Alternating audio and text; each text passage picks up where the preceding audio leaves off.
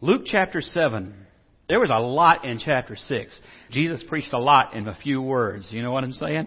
So, uh, here in, in chapter 7, it's right after he's, he's preached that sermon on the plain and shared what it really means to be a disciple of Jesus. So it's not surprising that right after Jesus shares, here's what it means to follow me and here's what that ought to look like, that the next chapter starts with him showing us what that looks like in action, being what he's just preached. And that's what we find here in Luke chapter 7. We're going to look at two examples this week of uh, people that he encountered and the faith that he encountered and the needs that he encountered and how he reacted to that when he did and see if we can't learn a little bit about how we can we can better meet needs and act like Jesus which is which is our primary concern isn't it?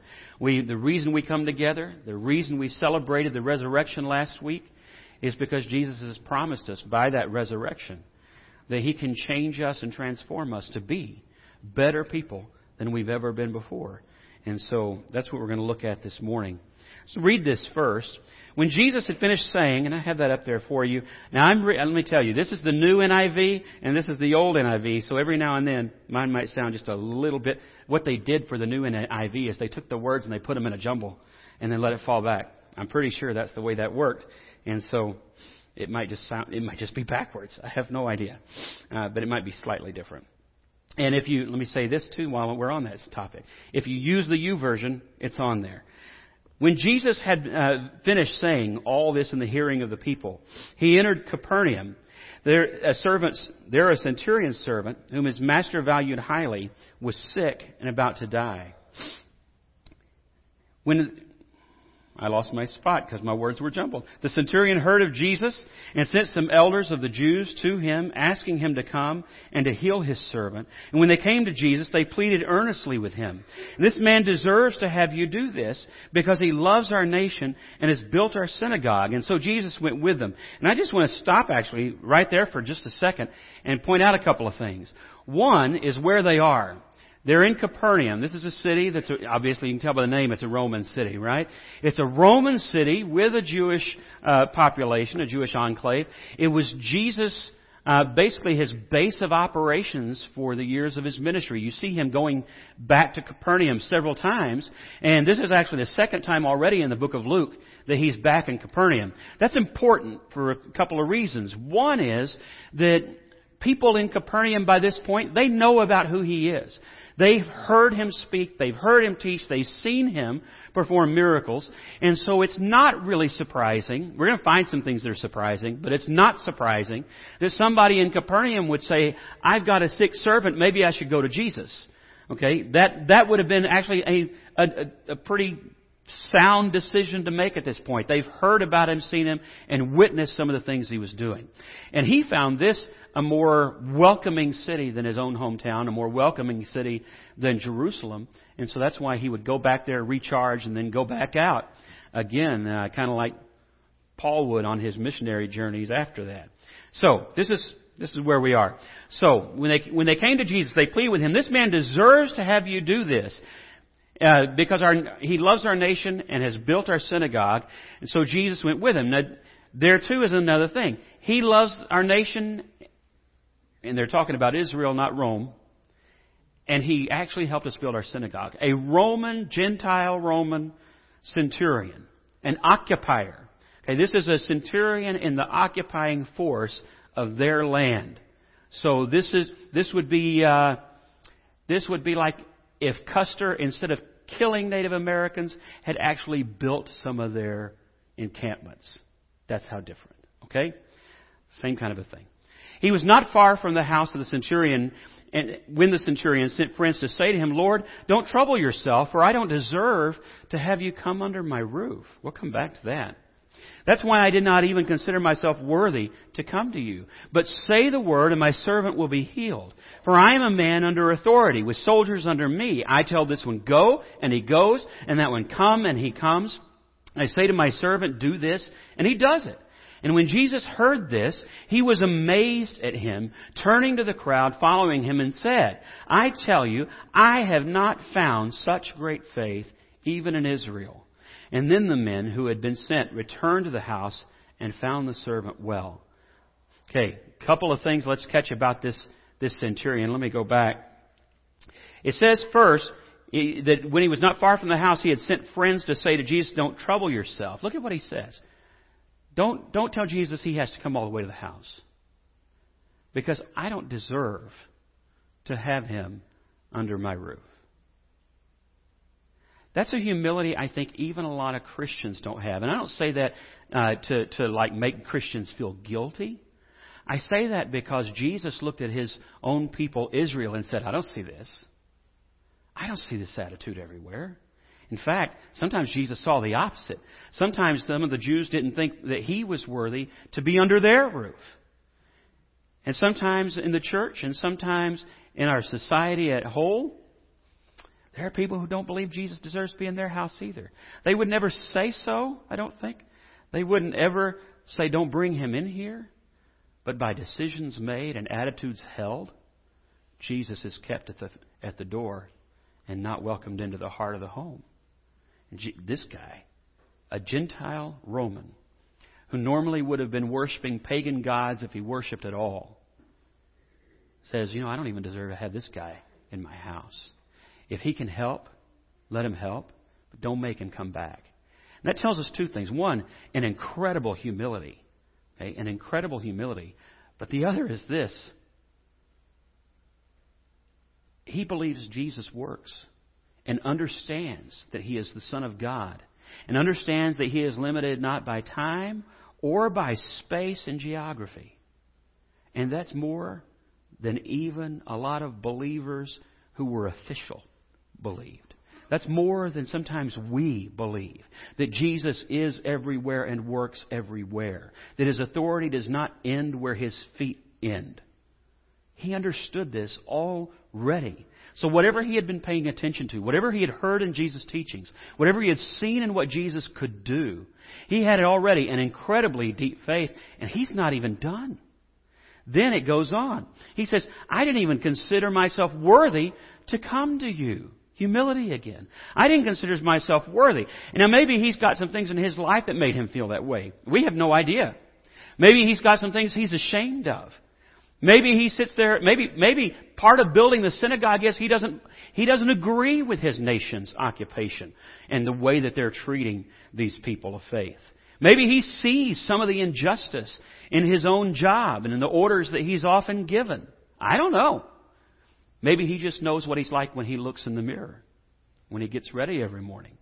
He knows, like we often know, when we look in the mirror, man, I could have done yesterday a whole lot better than I did. For whatever reason, he says, I don't deserve to have you even in my house, but I care about my servant. Well, that's another thing, isn't it?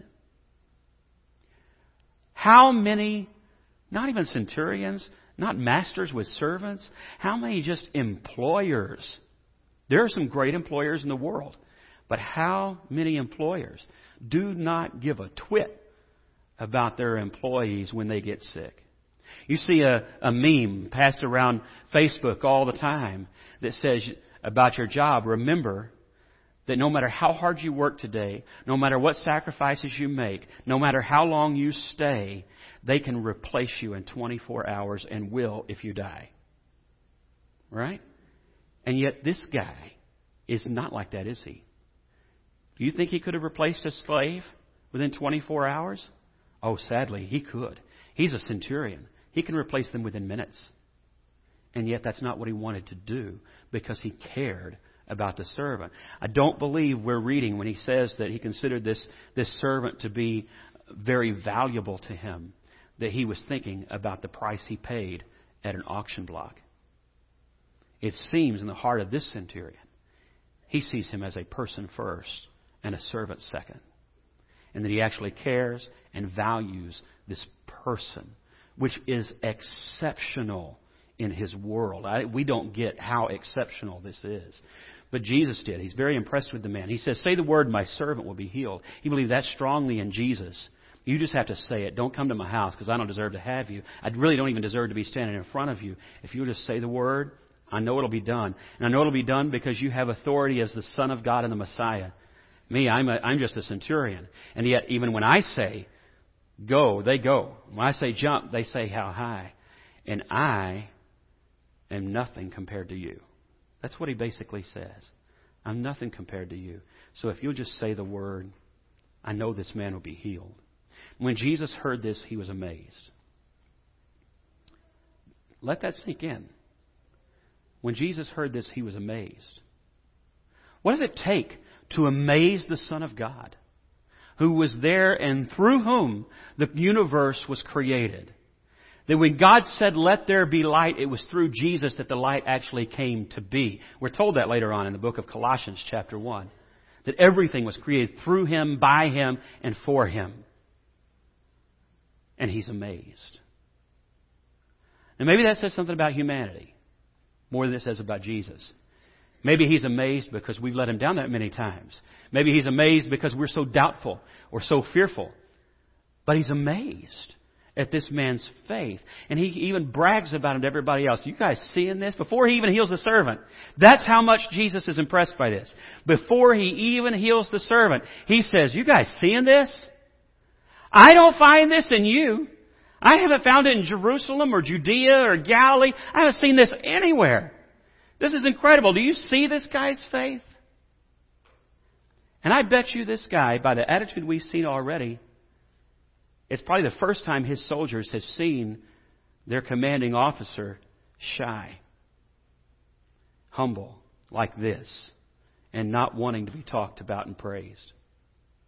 But he doesn't. I tell you, I've not found such great faith in Israel. And the men who had been sent returned to the house and found the servant well. I wonder if they ran. I have no idea. But I wonder if they ran.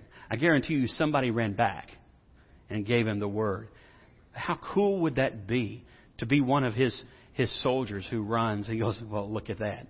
When you see this guy sitting up and talking again, that the guy had had so much compassion on. When we look at this story, it's kind of funny. We're looking at Jesus, but we're also looking at the impact that Jesus has. So the centurion is not a likely guy. And uh, we're bad, we're really bad judgments of character, aren't we? How many times have we misjudged other people in things big and small? We thought there were people who were, who were angry who actually were just thinking about some things. We thought there were people who were happy who were actually completely hiding things they were brokenhearted over. We thought there were people who were snotty who were actually humble. There are people we thought were humble. They were actually snotty. I once worked in a church where there was a deacon who, who had a laugh stutter. Everybody thought he was really happy because they thought he was laughing all the time. Not if you listen to the words between the laughs. Sometimes he's being pretty cranky. Sometimes he's being downright ornery and mean. But it sounded like, you're an idiot. And so they thought he was being nice. You know? It was that sort of a thing. And so we misjudge things all the time.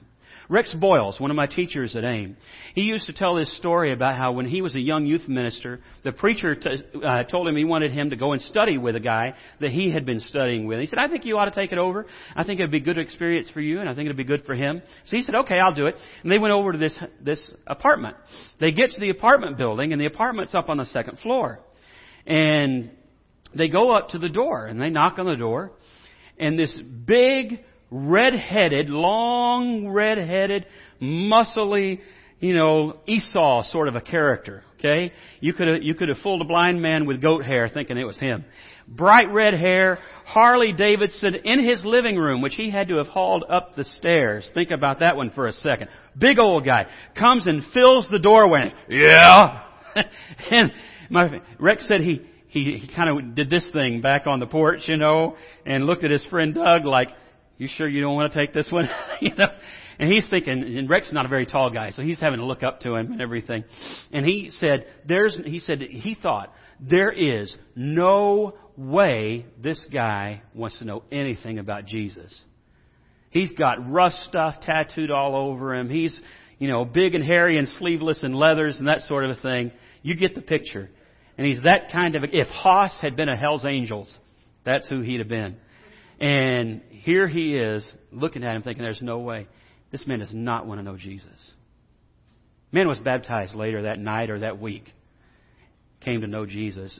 Had a, an incredible heart for the Lord.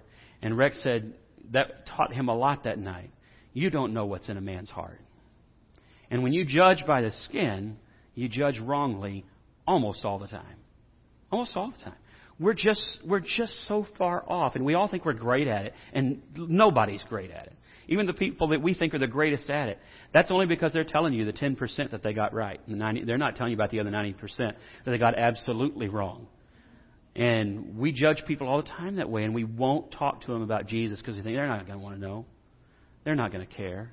They're going to tell me no. And we're wrong. How many people have we missed because they look like a Roman centurion that we assumed was too prideful to ever bend his knee to Jesus? How many people have we missed because we thought, nah, that's the enemy. They don't think like we think. They don't live like we live. They have other gods. They have other ways of living. They have other ways of thinking. My goodness, I think they're even an independent voter. And we just think there's no way. I heard some of them were from Arkansas. And what are we going to do? What are we going to do? What did Jesus do? He looked at the guy's faith. He listened to the guy's need. He met the guy's need, raised his servant back to wellness. He was sick and dying, and he saved his life. And he loved the man. And he recognized his faith and recognized his humility and even held him up before people of belief and said, Look at this guy. This guy gets it. How many people have we missed? Because we misjudge and we miss the opportunity to know somebody who gets it. Take every opportunity. Never judge. Just share. That's what Jesus did. And that's why he found people that we haven't yet found and uh, brought people into the kingdom that we might have just directed down the street. Soon afterward, he goes to a town called Nain, and his disciples and a large crowd went along with him. And as he approached the town gate, a dead person was being carried out, the only son of his mother, and she was a widow. And a large crowd from the town was with her, and when the Lord saw her, his heart went out to her, and he said, Don't cry. I want to stop right there. That's a weird circumstance. None of us are comfortable at funerals, are we? We're even less comfortable at other people's funerals. It used to be that it was the custom in Townsend, Texas, that when a funeral procession went through the town square, people would actually come out of the businesses and the banks and the courthouse, and they would stand in honor of the person going being taken by in the hearse. How many? Of, I'm curious. How many of you have ever seen that happen? Anybody? I lived in Bonham. Bonham still did it when I was there in the 90s. I have no idea if they still do or not. It's gotten very rare. In fact, when I was in, in New York in the early 90s, I was shocked to find that there were people who would actually pass funeral processions in traffic. Just blow right on by them. You know what? Texans do it too now. It's the same thing happens here. Because I've seen them do it on Early Boulevard. I've seen them do it on Commerce. I've seen them do it on 84, and I've seen it from within the procession.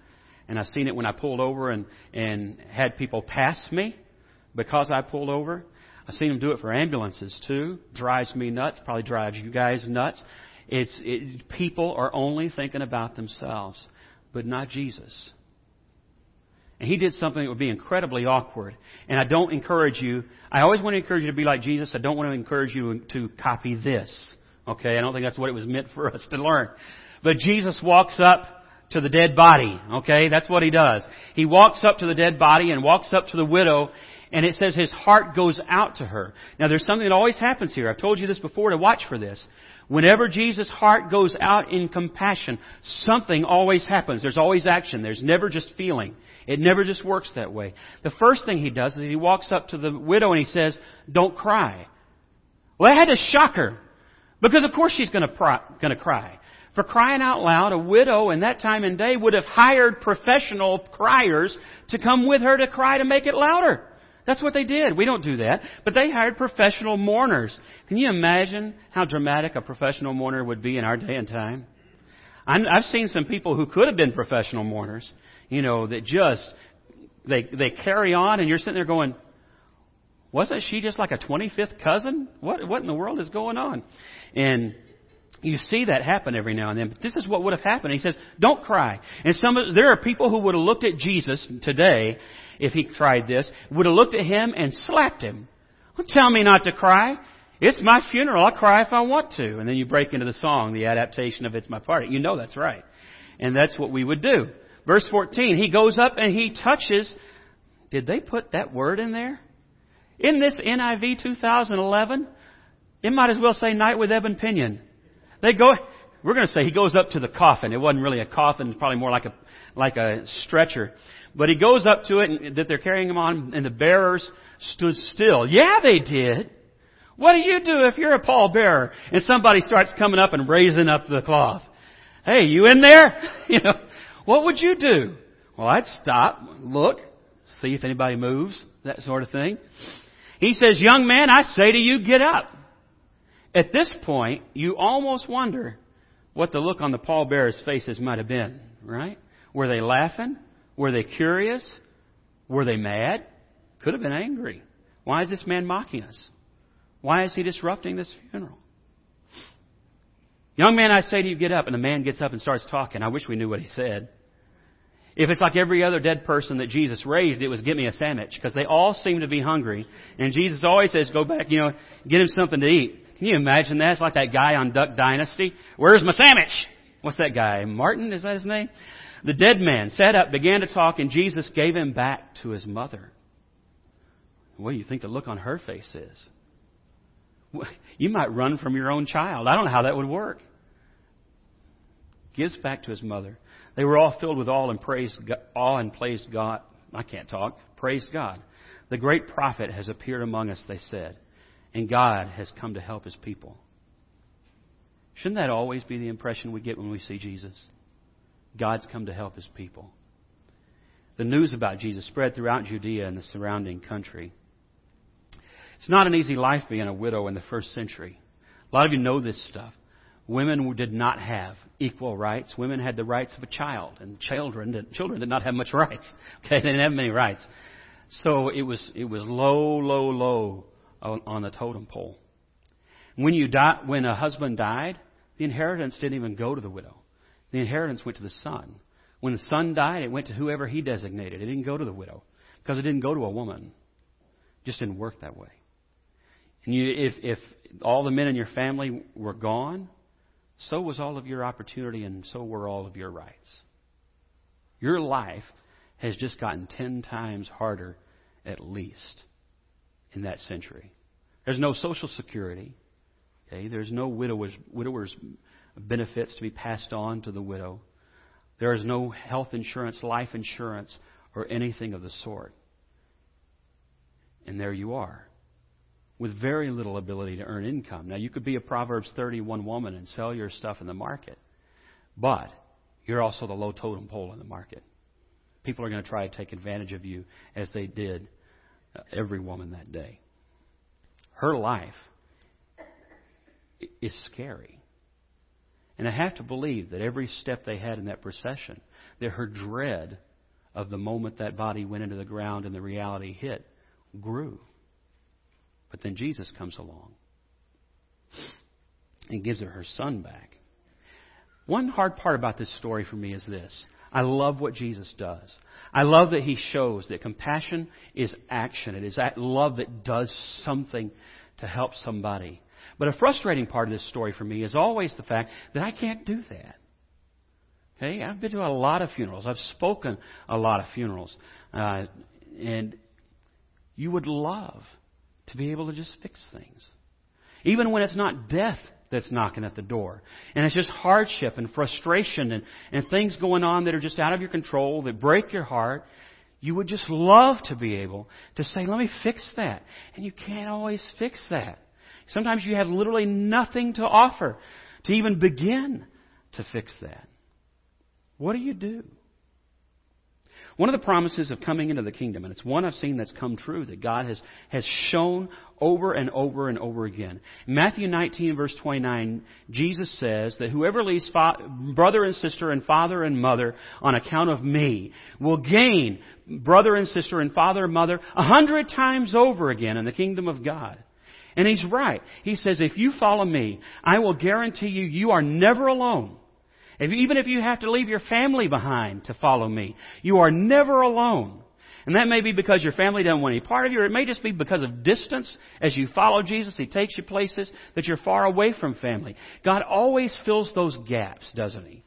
He does, I can assure you that He absolutely does. I got Russian brothers and sisters and New York, Yankee brothers and sisters and mothers and fathers. And, and let me tell you, Jesus people in the North are Jesus people. That doesn't get an amen, you need to repent. Because you got some bigotry in you that has superseded your Christianity. We find in the kingdom of God brothers and sisters and, and mothers and fathers all over again. You find children all over again. That's what I was thinking about this.